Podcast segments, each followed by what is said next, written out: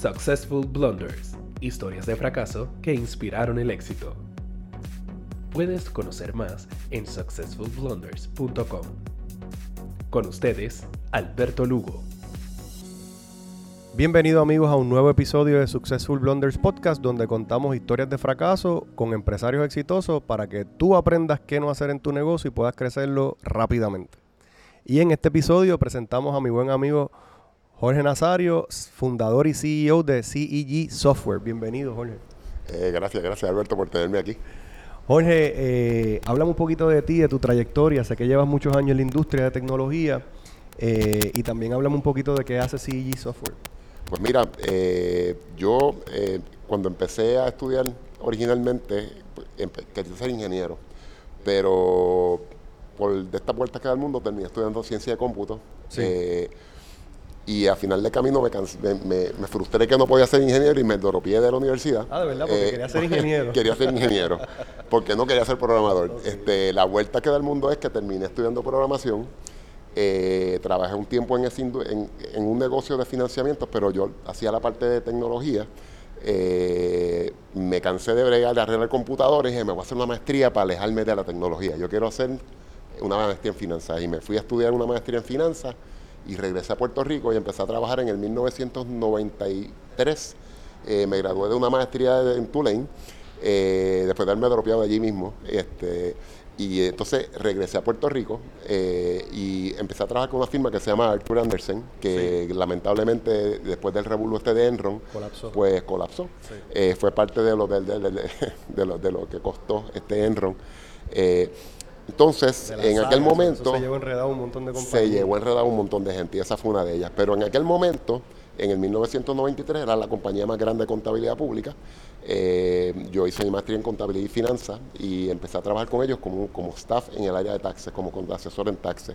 Entonces, cuando yo llego a Puerto Rico, me doy cuenta que, que las planillas, este, yo vengo de estudiar en una maestría en Estados Unidos, en una universidad, ¿verdad? Buena y todo está, tecnología, la tecnología está cogiendo velocidad, digo, estamos en el 95, todavía los modem eran... Sí, sí, exacto. Eh, Estaba cogiendo auge, pero todavía no está donde está hoy en día, que está todo como bastante automatizado. Eh, exactamente, el internet todavía estaba empezando. Entonces, eh, cuando llego a Puerto Rico y me doy cuenta que las planillas literalmente se hacían al- en lápiz, se cogía la, la forma de la planilla, eh, se llenaba a mano en papel, en, en lápiz, en lápiz, no pluma, lápiz, para que así si tenía que hacerse correcciones, se borraba, eh, se, se volvía a escribir los cambios, se le pasaba al gerente, el gerente la revisaba, iba para adelante y para atrás, eventualmente llegaba, cuando estaba final, llegaba el gerente, esa planilla se le sacaba una fotocopia, la planilla final, fotocopia hecha a lápiz, eh, y esa fotocopia se le llevaba al partner para que el partner la revisara y la firmara. O sea que nunca la, nunca la llevaban a bolígrafo, la sacaban copia. Eh, para que quedara como impreso. Eh, eh, literalmente, Wow. exacto, porque eh, habían otras alternativas, había, había otra gente que las hacía y las mandaban a transcribir en maquinilla, pero entonces introducía un nivel adicional de riesgo de que te cambiaran un número y volver a revisar. sí, y el, era- el era margen de error aumenta. aumentaba. Entonces, el, para nosotros los staff era bien interesante porque cuando llegábamos a, llegaba la hora de que la planilla estaba final, recuérdate, no hay copias de esta planilla, lo que hay es ese documento en lápiz y papel. Eh, había que meterla en el, en el feeder de la copiadora, que a veces se convertía en un shredder. Eh, así que te podrás imaginar los nervios cuando ya tú estás a última hora sacando una planilla final Sí, para que el partner la firme.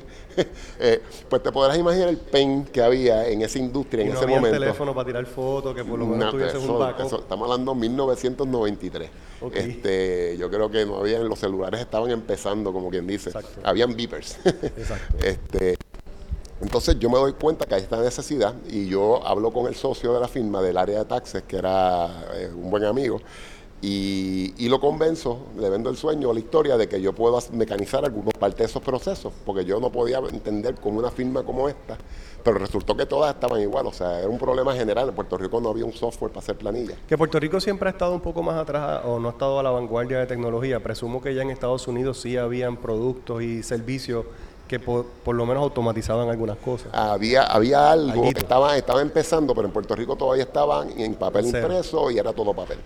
Pues entonces eh, yo me doy la tarea de, de mecanizar algunos de los procesos de la, de la preparación de la planilla para que por lo menos eh, fuera impresa literal, directamente, eso me tomó, o sea, estuve como un año dedicado básicamente a eso, hacía mi trabajo de taxes, más hacía eso aparte.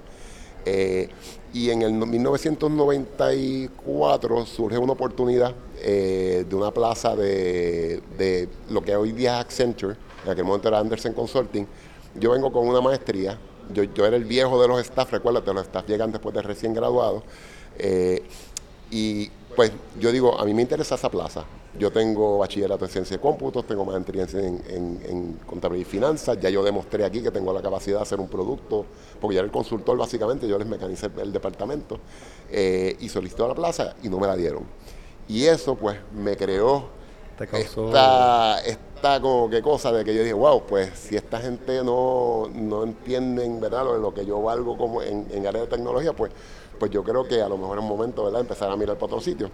Eh, entonces, entonces, tengo un amigo que había renunciado recientemente y me dice, Jorge, hace falta un programa para hacer planillas, eso no existe en Puerto Rico, lo que tú hiciste allí fue, ayudó un montón, pero no hay un producto. Y me convenció y en enero del 1995 renuncié eh, sin tener nada porque lo tenía eran deudas de la universidad. Eh, el trabajo de mi esposa daba para pagar el apartamento, no daba ni siquiera para pagar la, la, cuenta de, la, cuenta de la luz y lo demás no llegaba. Empezaste de cero. Este, sí, este, entonces pues básicamente eh, eh, sin dormir, literalmente por varios meses, hice un programa para hacer planillas de, de corporaciones, property tax y lo que era en aquel momento la patente eh, y los informes anuales estos del Departamento de Estado. No me metí en la plan de individuos porque era muy complicada y ya Hacienda regalaba un producto que no servía, pero lo regalaban, había algo y dije, mira, vamos a meterlo en, algo que yo sepa que, que, tengo más probabilidad de vender. ¿eh? Este, y sabía que hay un pain bien grande en eso. Así que me doy a la tarea, lo saco y en marzo de 1995 me montó con una laptop que parecía un ladrillo voy por ahí a vender, a, tratar de vender el programa a los CPA, que las planes se venden en abril 15, o sea, estamos hablando un mes antes de, que se vencieran. Eh, yo me recuerdo que la idea era que vamos a vender, eran, calculamos 3.000 CPA, pues vamos a vender 3.000 este, clientes, más yo no sé cuántas licencias de, o sea, de la, fantasía. ¿verdad? Todas las proyecciones estas famosas del business plan que nunca funcionan. De acuerdo. Este, entonces, eh, logramos venderle al primer cliente que visité, fue una firma que casualmente Hoy me acabo de enterar que acaban de comprar, un, son, hay, firmas que son early adopters generacional, o sea, es algo cultural en la firma. Esto fue hace 27 años, fueron los primeros en comprarme el software de taxes. Desde la primera visita se los enseñé, lo vieron, lo quiero. Compraron 15 licencias, mi primer cliente, y de ahí me refirieron a otro, se compró tres licencias, de ahí me refirieron a otro. Y, y pues mira, por ahí empezó el negocio. El negocio se llamaba Computer Expert Group. Y el grupo era yo, y yo y el amigo mío que duró varios meses, el que me ayudó con las formas y eso, pero realmente no era programador, así que el grupo al final del día terminé siendo yo por un periodo de tiempo de uno o dos años. Oye, oye, pero fast forward eh, veintipico de años, una compañía súper exitosa que continúas trabajando con este tipo de producto, ¿correcto? Eh, correcto, sí, nosotros de ahí, de ahí eh, sobrevivimos. Eh, el primer problema que tuve, y es hacia donde te voy a llevar, hacia el blunder. Pero sí, porque eso es bueno, porque mientras más éxito tienes, más me gusta, porque ahora cuando hablemos de, los fracasos es mejor todavía para la audiencia. Continúa. Para que tengas una idea, en el 1999 me gané el premio de empresario del año de Ernst Young, que eso es algo bien prestigioso. Imagínate, en aquella época hacer una gala con etiqueta. yo estoy sentado en una mesa y entonces llaman mi nombre, habían cámaras de, mirándome por el piso así, y me como los allí con, con un, un salón lleno de mil personas allí que todo oscuro, o sea, imagínate. Este, yo tenía, que sé yo, 30 años aquel momento. Este, entonces, eh, pues el negocio fue creciendo y creció relativamente rápido. En e, ese año vendimos como, le vendimos como a 14 clientes. O sea que dio para sobrevivir más o menos, pero dije, che, ¿cómo yo llego? ¿Cómo yo llego a fin de año? Eh, y ahí, el primer problema que tuve fue que cuando empezamos a vender el software, era a nombre de la compañía, era Computer Expert Group, era un DBA, pero los cheques me los hacían a nombre de Computer Expert Group. Okay. Yo soy un chamaco recién graduado de universidad, tengo, vengo de ser empleado, yo no tengo una cuenta comercial, no tengo idea de cómo trabaja eso. Cuando voy al banco a depositar los cheques, imagínate, estoy pelado porque de enero no veo un peso. Eh, y llego al banco a cambiar el primer cheque y me dicen, no, es que esto está a nombre de una compañía. Y yo, mira, pero es que yo te- esto es mi negocio y, y dónde- están la- la- los certificados de inscripción, qué sé yo, que en aquel momento el banco era Citibank, porque era el banco que yo tenía en Estados Unidos. Sí. Eh, y el primer problema que tuve fue que tenía en, la, en el maletín un montón de cheques que representaban un montón de dinero para pagar la renta, pero nadie me los quería cambiar. No lo podía usar. No los podía usar. Entonces ahí surge este banco eh, y esta banquera que, que era oficial de, gerente de una sucursal de un banco de los que están todavía en Puerto Rico. Y, y me, y, y entiende la situación y me, me abren una cuenta de BA, me ayudó con el proceso y pude cambiar mis cheques, por ahí empezó todo muy bien. ¿Qué pasa? El problema viene cuando a través de los años el negocio sigue creciendo. Eh, yo me recuerdo que hubo un año, el, el segundo o tercer año, ya estábamos facturando 600 mil dólares, y éramos tres, tres, cuatro gatos en la oficina. O sea, era, Buenísimo. era algo, sí, en aquella época era algo bien bueno. Eh, entonces, Pero sobre todo porque eh, son productos, hemos hablado de esto bueno, anteriormente, eso, que eso sí, licenciamiento en vez de consultoría, que es el Correcto. holy grail de los negocios, vender Correcto. licencias. Correcto. Yo estoy vendiendo De los negocios de licencias- tecnología. Yo estoy vendiendo licencias de 1995. Buenísimo. Y he, he sido bien firme en eso. Eh, hicimos un poco de consultoría porque había que hacer lo Sí. que había que hacer, pero la realidad es que desde el día uno empezamos con un producto, ahora tenemos varios.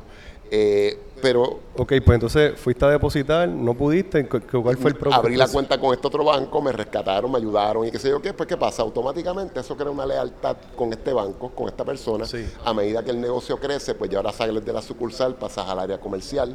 O sea, ahí empieza la cuenta, ¿verdad? Porque ya estás, tienes, estás depositando más cantidades, hay más recurrencias. Claro. Eh, yo me recuerdo que en septiembre de ese año, ya, se- ya ese fue el año que cambiaron, sacaron lo del 7%. Y cuando los chavos ya se estaban acabando, eh, los chavos de, la- de las planillas se estaban acabando, recuerdo, ahora tengo que esperar hasta el próximo season para vender, eh, sale lo del IVU y me inventé en dos semanas, hice un programa para ver con el IVU. Y con ese programa sobrevivimos y pasamos ese verano y en septiembre de, de 1995 me llaman de una de las Big Four. En aquel momento eran Big Eight, después fueron Big Six, ahora son Big Four. Me, refiero a las firmas nacionales. Exacto, para explicarle a la Eh, exacto, lo que es KPMG, lo que hoy en día es Deloitte, KPMG, Ernst Young este, y Pricewaterhouse. En aquel momento eran ocho. Pues me llaman de una de ellas, eh, el socio y me dice, mira, me dicen que tú tienes un software para hacer planillas, a mí me interesa verlo. Y yo, pues vamos para allá. Se lo fui se lo enseñé. Ya recuerda, ya habían, ya había pasado, el- este era el primer año, ya lo habían usado la, la firma más grande local, eh, que fue el primer cliente que tuve, y eso se corrió, se corrió la voz. Pues entonces yo voy y lo visito, le enseño el programa, y él me dice, ok, yo te, yo te voy a comprar el programa para los 20 usuarios que necesito, pero tú me tienes que hacer un programa de individuos también, porque el que tiene Hacienda no funciona y yo necesito resolver mi problema de corporaciones más el de individuos. Y yo dije, pues no hay problema. Y ahí mismo me hicieron un cheque. Y él me dijo, mira, vamos a hacer algo. Yo te voy a, te voy a prepagar para que me instales las licencias del- de este año Buenísimo. eh, imagínate, este, si no tuve que coger un financiamiento de nada, sino que el financiamiento vino de ahí. Eh, me prepagaron las licencias del próximo año, yo le instalé las, las del año anterior para que empezaran a conocer el producto y me tuve que poner a hacer un programa nuevo de individuos Sí. para entregarlo en febrero más o menos. Así que eh, todo hasta ahí va, color, todo va. o sea, Todavía no he escuchado algo, algo fatal. estoy Todo es mágico, todo, todo va mágico. Lo digo que el negocio sigue creciendo y de momento te llaman de otra Big Four, te llaman de otra y de momento tengo las cuatro Big Four, tengo las firmas más grandes de Puerto Rico que aún son clientes míos todos. Eh, pero ¿qué pasa? Llega un momento que recibo una llamada eh, del Departamento de Hacienda eh, que quieren que los ayude a mecanizar el proceso de erradicación de planillas. Y no me llaman por política, no me llaman por nada, simple y sencillamente que ahí hay una persona Bueno, es que también eras la, probablemente de las pocas personas que estaba trabajando con el proceso de ellos, ya te conocían. Sí, y la persona que estaba allí venía de una de las firmas y llaman a la firma a preguntarle cómo, quién está haciendo esto, porque estamos buscando. Pues la cuestión es que llegamos allá y, y les hicimos un producto, el primer programa 100% web-based, antes de que inclusive en Estados Unidos no había nada 100% web-based, pues eso lo hicimos nosotros Pionero. este, en el 2000. Pues te podrás imaginar que el negocio sigue creciendo. Ahí esa fue la parte de consultoría que la que te digo que me, no me he vuelto a meter más nunca porque eso siempre está sujeto a que haya un cambio de, de que alguien determine de momento no quiero más seguir con este proyecto. Y mientras tanto, pues yo me la estoy viviendo. Tengo este negocio, estamos creciendo, este, hay dinero, está cómoda la cosa. Estás en la película. en carro, me compro una, una lancha, o sea, todo está bien chévere. ¿Qué pasa? De momento me llaman de Hacienda y me dicen, mira, eh, hemos decidido, hemos determinado que, pues fue un año que se apretó la cosa, no me recuerdo bien el año, pero hubo un tranque en el gobierno y estaban Sí. así, no tenían presupuesto. Y me dicen, mira, lo que vamos a hacer es que nosotros realmente, en vez de estar pagando para que tú nos mantengas este producto, que siempre me aseguré de mantener los derechos porque era basado en mi producto, Claro. que eso es bien difícil, eso es bien importante para los que estén en este negocio, porque eh, siempre el cliente va a tratar de quedarse con la tecnología tuya, Los derechos de autor. los derechos de autor. Nunca hemos hablado de eso en el podcast, yo creo, y yo creo que es bien importante que, aunque no fue un error tuyo, es un error común que cometemos en la industria de tecnología y en otras industrias, que no leemos bien los contratos y muchas veces se ceden los derechos de autor al cliente final y tú te quedas sin nada. Sencillamente hiciste un servicio, lo entregaste. Y ahora para tú poder hacer algo parecido para otro cliente, tienes que o hacerlo de cero o pedir autorización a este tercero Y muchas veces pagar regalías. y pagar regalía a alguien que no, sabe, no tuvo nada que ver. Así que yo lo que hice fue que basé todo en mi producto que ya yo tenía. Buenísimo. Y desde el día uno, esto era unas modificaciones a mi producto. O sea, yo mantuve los derechos de autor y lo peleé. Y esto fue eh, un, un deal breaker. Si Ok. esto no está ahí, no, yo no me a otro que lo haga. Pero entonces te llamaron y te dijeron, Después de dos o tres años me llaman y me dicen que no, que no pueden afford mantener el producto, porque las leyes en Puerto Rico cambian constantemente. Correcto. Las planillas cambian constantemente. eh, y entonces me dicen, lo que vamos a hacer es que nosotros las vamos a recibir y vamos a abrir esto al mercado abierto, que para mí eso fue music to my ears, porque yo quiero este, no depender de un contrato grande ni nada por el estilo, sino que yo hago mi producto y ahí es que surge el producto de nosotros, Taxmanía, que es el producto para los individuos, radicar Ok. su planilla. Ya Expert Taxes, que es el primer producto, ya lo tenían todas las firmas, ya eso estaba sólido. Eh, ¿Qué pasa? Ya para este momento la compañía, yo, yo tengo una relación con el banco ya de más o menos 15 años. O sea, ya yo estoy bregando a nivel comercial con un banquero que Tiene una persona de asignada, confianza sí. y todo. Y ¿qué pasa? Yo le explico, le- yo acababa de comprar recientemente una propiedad, un- una propiedad para hacer un edificio de oficina para mudar para porque tenés- donde estaba no cabía. Yo estuve en la marquesina de casa por cinco años, después me mudé a una, una casita en Alejandrino que cabíamos, pero ya, te- Sí. ya, ya el conference se fue llenando de gente, ya no había espacio. sí. Este, ¿Qué pasa? Justo cuando yo compro la propiedad y estoy bregando con los permisos, eh, viene el tablazo de que de momento esto no va a entrar, así que ahora tengo que yo coger y convertir ese producto a algo, algo un producto que se pueda vender al público. Sí. Y hice una inversión grandísima en mercadeo, eh, que todavía creo que fue una buena decisión, aunque en aquel momento gasté una fortuna en mercadeo, pero lo que, lo que llegó fueron bien poca gente a, a radicar planillas ese año. Espérate, aunque, aunque Jorge disfrace los errores, los está contando, los está contando, eh, mi gente. Invertiste un montón de dinero.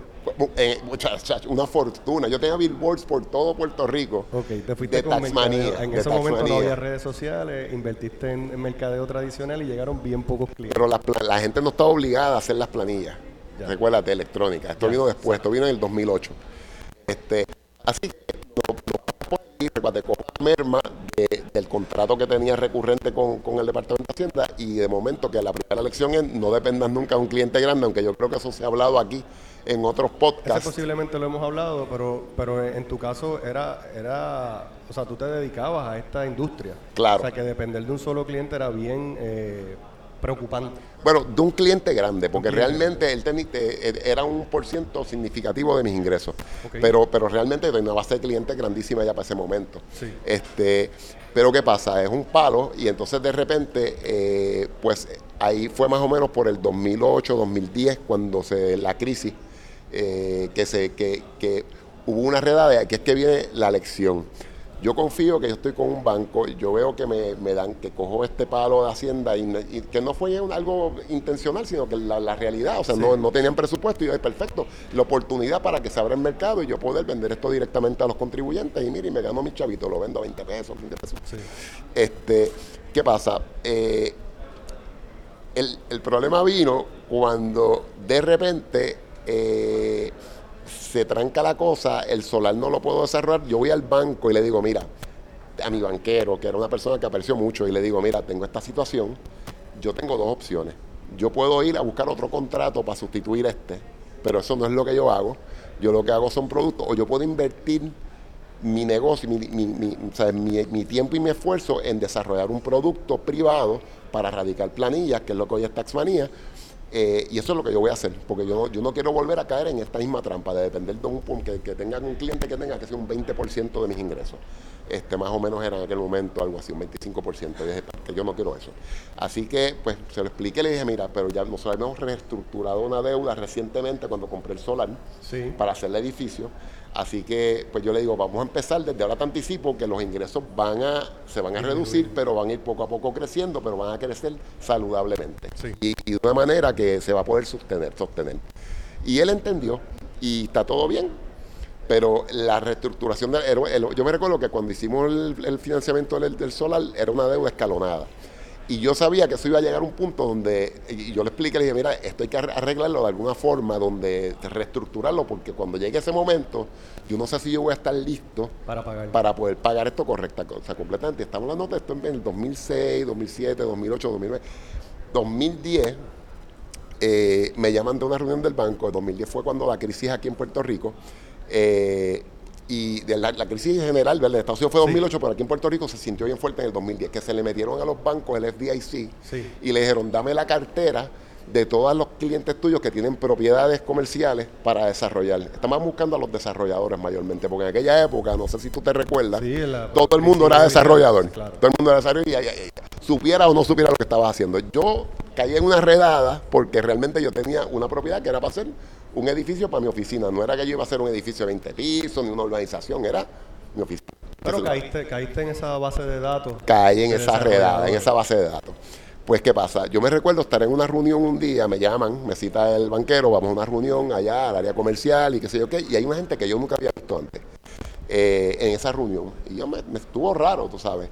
Y, y yo nunca se me olvida porque yo salí reunión como que yo me sentí medio incómodo porque como que no entendía bien la dinámica, había como cierta hostilidad, como, como una impersonalidad que no era normal eh, en mi relación con el banco. Me- saliendo de esta reunión eh, con esta gente que yo no conocía, que eran más, gente más alta en el banco y gente del FDIC, después me enteré, ¿verdad? Este, eh, y ellos tomaron una determinación aparentemente que no me iban a banquear en nada y de, de buenas a primeras, el- ya el banquero sabía, yo todavía no sabía. Y me dice, él me dice, ¿tú tienes una cuenta en otro banco? Y yo le digo, caramba, eh, la verdad es que no, porque ustedes son mi banco. Yo no Exacto. tengo, nunca he tenido necesidad de ir a ningún otro banco porque todas mis necesidades ustedes me las han cubierto. Claro. Yo siempre les he pagado, nunca he quedado mal, nunca me ha pasado un pago. O sea, el negocio está saludable. Eh, me dice, pues, vete, vete y ábrete una cuentita en otro banco. Así, así me dijo. Wow, eso, es un... Esto es para pelo. Esto, en aquel momento, yo me recuerdo que hasta había una, era un pasillo, había como una luz así que como que blinqueó, tipo película de ciencia ficción. Y yo dije, esto, esto es algo, algo medio, como en un pasillo medio oscuro. Y yo me quedé como que, espérate, este es el tipo que yo confío, que yo con, ¿sabes? Yo dependo de esta relación con el banco porque yo estoy creciendo.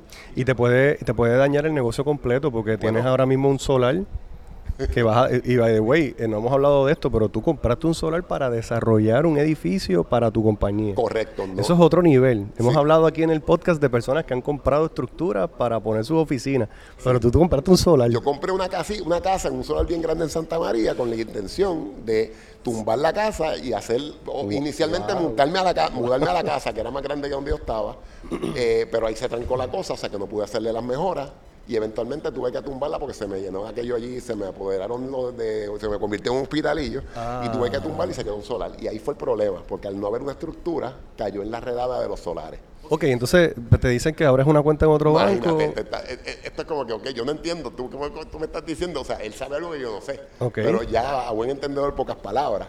Ahí rápido fui, abrí una cuenta en otro banco y poco después de eso me llegó una carta eh, diciéndome que todos mis préstamos, todos mis financiamientos, todas las líneas de crédito, que las tengo que liquidar en los próximos 30 días, Wow. eh, de hoy para mañana, literalmente. wow, entonces, ¿y qué hiciste entonces? aparte de rezar un poco y decir, wow, o sea, fue, fue, fue bastante, fue bastante complicado porque, y, y esta es la lección más importante, porque el banco no es que son ni buenos ni malos, o sea, yo tuve un buen banquero, yo tuve un buen banco, pero los bancos se reportan a terceros, o sea, el FDIC, y, en aquel momento hubo una situación donde ellos les pusieron les pusieron el cascabel al gato y le dijeron, todo este tipo de préstamos los tienes que, que liquidar. Y de la noche a la mañana, they called their, their chips. Pero tenías, ¿cómo, ¿cómo lograste salir de, de este aprieto? Porque tenías cash, tenía, Bueno, eh, te- abriste líneas de financiamiento en otro banco. ¿Qué Bueno, pues aquí, aquí vamos, ahora vamos a hablar de, de, la- de las lecciones, que es donde, donde yo no quiero que ninguno de esos que nos están oyendo caigan. Pues yo, obviamente, siendo una persona bien responsable, eh, teniendo una buena relación con mi banquero, pues yo empiezo en el proceso este de, ok, pues vamos, yo te voy a pagar, vamos a- yo te voy a pagar intereses, empezamos con este proceso pues, en lo que, en lo que yo echo pelo y, Me muevo, y- sí. y poco a poco voy buscando. eh, y empiezo pues a pagar intereses y entonces pero el dinero, el cash flow, llegaba el dinero y se iba para el banco. Llegaba el dinero, se iba para el banco. En un solar que yo compré para hacer una casa, lo vendí en el doble de lo que lo compré. Yo dije, olvídate de la casa, hay que vender todo para poder, ¿verdad?, quedar bien con el banco. Yo me recuerdo que yo lo compré en 500 mil dólares, lo vendí en un millón de dólares. Ese dinero cayó en la cuenta del banco, yo vi un peso. Automáticamente Automáticamente. ¡up! se lo chuparon. Lo último que hicieron fue las cuentas de ahorro de la universidad de mis hijos, que estaban a nombre de mi esposa, Wow. eh, le metieron un charrascazo y ahí fue que yo dije, hasta aquí llegamos. Hasta aquí llegamos porque yo estaba tratando de buena fe todo el tiempo de ayudar, de, de- de- de resolver. Y todo el tiempo me decían, sí, es que el comité, el comité, el comité, eh, el comité, el comité es una persona. El comité es una persona que toma una determinación y te tienen ahí, te tienen como que dándote cabulla. Este, Cuando él te dijo que abriera una cuenta en otro banco, tal vez era para que eso no, no pasara, para que tú pudiese, Sí. para que no te sacaran los fondos. Exactamente. Él me lo- Oh, eh, wow, o sea eh, que- esta persona le tengo mucho aprecio. O sea que, espérate, aquí hay una lección adicional y es tener relación con múltiples bancos no está de más. No, no, Eh, esa, eh, esa es a lo que voy, esa es la lección más importante. Hay que tener más de un banco siempre. Tú siempre tienes una buena relación con un banco específico, esa es tu relación principal, pero siempre tienes que tener un, un otro banco eh, donde tú puedas tener una relación relativamente buena, eh, quizás no tan, tan profunda, ¿no? Eh, porque, por ejemplo, la relación que tengo con mi, mi banco actual, que, que literalmente me rescató de esta situación, eh, yo no cambio de banco. O sea, en estos Claro. momentos estoy con ellos hasta Sólido. sólido. Pero igual, si algún momento pasa alguna situación como la que yo pasé, tengo un plan B, ¿entiendes? Y una pregunta, ¿todos los bancos que tienes con los que tienes relación están en Puerto Rico o sa- y incluso sacaste uno fuera de Puerto Rico No, no, por no, si están, en- están todos en Puerto Rico. Están todos en Puerto Rico. nosotros sí. ¿Ah? Nosotros sí. Bueno. por si acaso. No, no, no, to- todos están en Puerto Rico. Este, y entonces, pues, el, el- para hacerte más o menos terminarte la historia, eh, en ese momento yo le digo, mira, yo te puedo, yo voy a recibir un cheque de un cliente de estos grandes, de una de las firmas grandes, y ese, ahí está la nómina de la quincena de Navidad de mis empleados. Esto, esto ya, ahí van a salir los bonos y todo, pero como tú me estás diciendo que el préstamo está por ser aprobado, el refinanciamiento y la reestructuración y todo, pues yo voy a sacar ese cheque, pero ese es lo último, o sea, de ahí yo no veo un peso más hasta febrero, que es que empiezo, empieza el season de nuevo, la renovación de las licencias y todo. Me dicen, sí, no hay problema, porque esto ya está en la etapa final, eso se va a resolver todo, te lo van a aprobar y qué sé yo qué, y yo, ok. Pues yo fue, y este fue el error, yo confié, llevé el cheque, todas las, todos los signos estaban en la, the signs were on the wall. Y yo ingenuamente Llevaste llevé ese cheque. allí. Y todos los ch- eh, y básicamente lo que estaban era, me metieron en inyección, me estaban sacando la sangre hasta que la intención era sacarme lo más que pudieran porque me habían tirado a pérdida ya. Y yo no lo sabía, ¿ves? Oh, wow. ¿Entiendes? De- todo esto es en hindsight, tú entiendes ahora lo que estaba pasando. ¿Y cómo Este, pagaste entonces esa nómina? bueno, ¿Tuviste que sacar dinero eh, del otro esa banco? nómina tuve ¿De que pasar, tuve que pasar la vergüenza de, de- de pedir ayuda afuera, porque imagínate, en ese momento... Sí, porque pierden los eh, empleados, no, pierden no, el de negocio. hoy para mañana, tú sabes, y gracias a Dios apareció una persona que me ayudó Wow. eh, a cubrirme, me cubrió, me ayudó a cubrir seis nóminas, que fue lo que me tardó recu- recuperarme Wow, esta historia, Jorge, eh, estoy, en, estoy en estrés. Es Bueno, eh, eh, eh, yo- to- no todavía yo no duermo bien. Ya eso se resolvió hace años y todavía yo no duermo bien. Pero O sea lo, que, lo sí. importante es que esta persona que me ayudó, eh, que le debo mucho porque no tenía que hacerlo, este, con eso yo pude aguantar a mi gente, pero esto es importante. La nómina de, creo que fue la de finales de noviembre. Yo me tuve que parar frente a todos mis empleados, que en aquel momento eran 18, no eran como ahora, tengo 40 empleados, en aquel momento eran 18. Eh, pues estamos entonces ahora en el conference room hablando eh, sobre, eh, y, y les explico la situación, Y tengo estas 18 personas que son 18 familias, o sea, como yo lo veo, son 18 familias que dependen de mí, aparte de la mía. Sí, ¿Sabes? sí, Todos sí, son familias, cada uno de ellos. Y yo le digo, gente, no les voy a poder pagar el día 15. Así que no van a poder cobrar, pero van a cobrar tan pronto llegue un cheque que debe llegar en algún momento en enero, febrero, qué sé yo qué. Va- todo el mundo va a cobrar su dinero, no es que no van a cobrar, pero yo tengo para pagarle a algunos de ustedes. Obviamente, yo le estaría pagando a ellos con el dinero que necesitaba yo para pagar mis. Porque si mi crédito se va a ajuste, Se daña el eh, negocio, no sí. tendría el negocio hoy en día. O sea, mi crédito, todo esto yo lo logré salvar. O sea, no, se, no se afectó.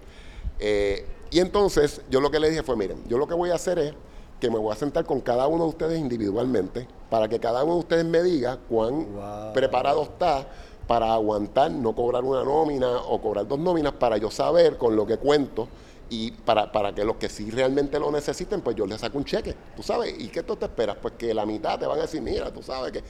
Oye, me senté con los 18 empleados uno por uno, en privado. Eh, ¿Sabes cuántos empleados eh, me dijeron Que no, no, cuántos empleados me dijeron que querían el cheque? Mm, Bueno, como estás vivo, presumo que menos de cinco empleados. Ninguno. Ninguno. Ninguno, ninguno. Todos, todos confiaron, no, ninguno renunció, ninguno me dijo que necesitaba que todos están, podían aguantar. Esa era mi próxima pregunta. Eh, si te todos pudieron aguantar, eh, todos siguieron siendo empleados míos después por muchos años eh, y sobrevivo ese paso. De ahí entonces consigo esta persona que me ayuda a aguantar, ¿verdad? Y esto es bien difícil porque es un, es un ¿sabes? Eh, eh, estamos hablando de una cantidad en aquel momento, fueron, fueron sí, do- 200, 300 mil dólares, que, me, que esta persona me de- así era quincenalmente yo le llamaba, decía, bueno, aquí vamos de nuevo, todavía no puedo resolver. Y esto, y esto, gracias a Dios, esta persona tenía la capacidad de hacerlo, porque yo le dije, mira, yo no sé si yo te voy a poder, yo- te lo voy a pagar, pero yo no te puedo decir cuándo. Así que si tú crees que este dinero te va a hacer falta en, a corto plazo, no me lo prestes, no me lo prestes, no me lo prestes, no me lo prestes, porque no te puedo prometer que te va a pagar el, año, el mes que viene. ¿Y, y el acuerdo con él era devolverle el dinero más intereses? ¿Le Sí, diste algún equity eh, de la eh, compañía? No, ¿Cómo lo- nada de eso, nada de eso. Era, alguien, préstamo. era alguien- era alguien de la familia, alguien que me ayudó, alguien que me ayudó de buena fe. Wow, Este- tú pasaste por el, yo creo que por la, el miedo, yo creo que el miedo más grande de los empresarios no poder pagar la nómina y tú pasaste por ese, Eh, yo, yo, yo tuve una conversación con mis empleados hace poco y le hice esta historia, este, porque, porque es bueno que entiendan eh, las realidades de cómo las cosas pueden cambiar de un día para otro. Eh, entonces, eh, gracias a eso, obviamente el negocio siguió, sé, obviamente le dejé de pagar al banco y le dije, ¿sabes qué? Cuando tocaron los chavos de mis hijos las cuentas de ahorro, dije, ¿sabes qué? Esto obviamente aquí no hay buena fe de parte de ustedes, así que yo no te voy a pagar más nada. Cuando yo te pueda pagar, yo te llamo y si tú me quieres demandar, tú me demandas, qué sé yo qué. La demanda nunca llegó. La demanda nunca llegó y al año... Arriesgaste. ah, sí, porque es que ¿qué iba a hacer? O sea, no tenía opción. Yo no iba a cerrar mi negocio este, porque ellos decidieron que el negocio funcionaba. eh, había la Sí, situación un tema de- timing Un tema de también, timing, y, todo. y de procesos de ellos de auditoría. Eh, Sí, Alguien sí. llegó y le dijo, tienes que Eh, hacer esto". Exactamente. Entonces, pues la cuestión es que entonces yo eh, aguanto y pasa un año, obviamente, al no tener que estar pagando esta fortuna que estaba pagando, que ahí aprendí que lo, tú no coges prestado, o sea, a menos que tú no tengas que coger prestado. O sea, yo, yo, yo, yo he aprendido eso. Si tú me preguntas ahora, yo tengo, no solamente no tengo, no, no era un centavo al banco, sino que eh, tengo chavos en el banco para aguantar seis meses de nómina. Yo no quiero volver a pasar por... Y a la persona que me ayudó y me prestó el dinero se lo repagué completo. Me tomó años, pero se lo repagué completo. Wow, ok. O sea que para, para ir recapitulando, vamos a resumir un poco porque creo que has contado un montón de errores buenísimos para la audiencia. Yo creo que el primero, el primero que podemos contar es el de no tener la corporación cuando empezaste, no estar organizado. Porque ibas con el DBA, no podías depositar, eso fue un error. El tema de tener un cliente grande también es un, es un error, no, no tan garrafal como el que me contaste al final. Creo que el, el tema de querer hacer un edificio, eh, lo hemos hablado en el podcast anteriormente, pero muchas veces nosotros no nos dedicamos a eso. Pero creemos que lo podemos todo porque hay dinero, hay éxito y todas esas cosas. Y eso también eh, pienso que pudiste haberte mudado a unas oficinas rentadas, más grandes y no tener que estar ni un minuto de tiempo con el problema del banco. Pero el más grande es el problema de tener una relación con un solo banco y llegar al punto donde tuviste que pagar todo ese dinero y no tenías dinero para pagar esa nómina en noviembre. Yo creo que ese es el más el miedo más grande de todos los empresarios. Antes de las navidades, justo antes de las navidades, los bonos, todas esas cosas. wow, pero qué bueno que pudiste salir adelante, Jorge, y qué bueno que compartes esta historia con la audiencia, porque creo que es una de las más impactantes. El miedo mayor de los empresarios no poder pagar esa nómina y que tú hayas podido salir adelante. Siempre hay angelitos en el camino de nosotros los empresarios que apoyan de diferentes maneras y creo que tuviste una dicha grande de poder contar con esta persona que, que llegó en el nick of time y te, y te puso ese dinero. Y qué bueno que pudiste pagar y continuar adelante y ser exitoso. Sí, así mismo es. pues mira, te queremos dar las gracias de verdad por contar esa historia de terror. Eh, amigos, aprendan, tengan relación con diferentes bancos dentro y fuera del país para que puedan aguantar el empuje en caso de que venga una situación como esta y tengan dinero para pagar la nómina. Siempre dicen que los, em, los empresarios tienen cierto apetito de riesgo y que se define también en cuánto tiempo tienen para eh, de, operaciones. Tú dices que seis meses para ti es suficiente para poder... No, yo quisiera tener un año, pero estamos trabajando pero con seis meses estamos, con, Yo con seis meses, con tres meses estoy tranquilo, con seis meses estoy mucho más tranquilo y con un año estaría totalmente tranquilo. Relax. Bueno, sí, pues muchas gracias por participar y nos vemos en la próxima. Bueno, gracias. ¿Qué te pareció este episodio? Si quieres conocer más historias de fracaso de empresarios exitosos, visita nuestro canal y suscríbete para que no te pierdas ni un detalle. Para contenido exclusivo como blogs y reseñas de libros, visita successfulblunders.com.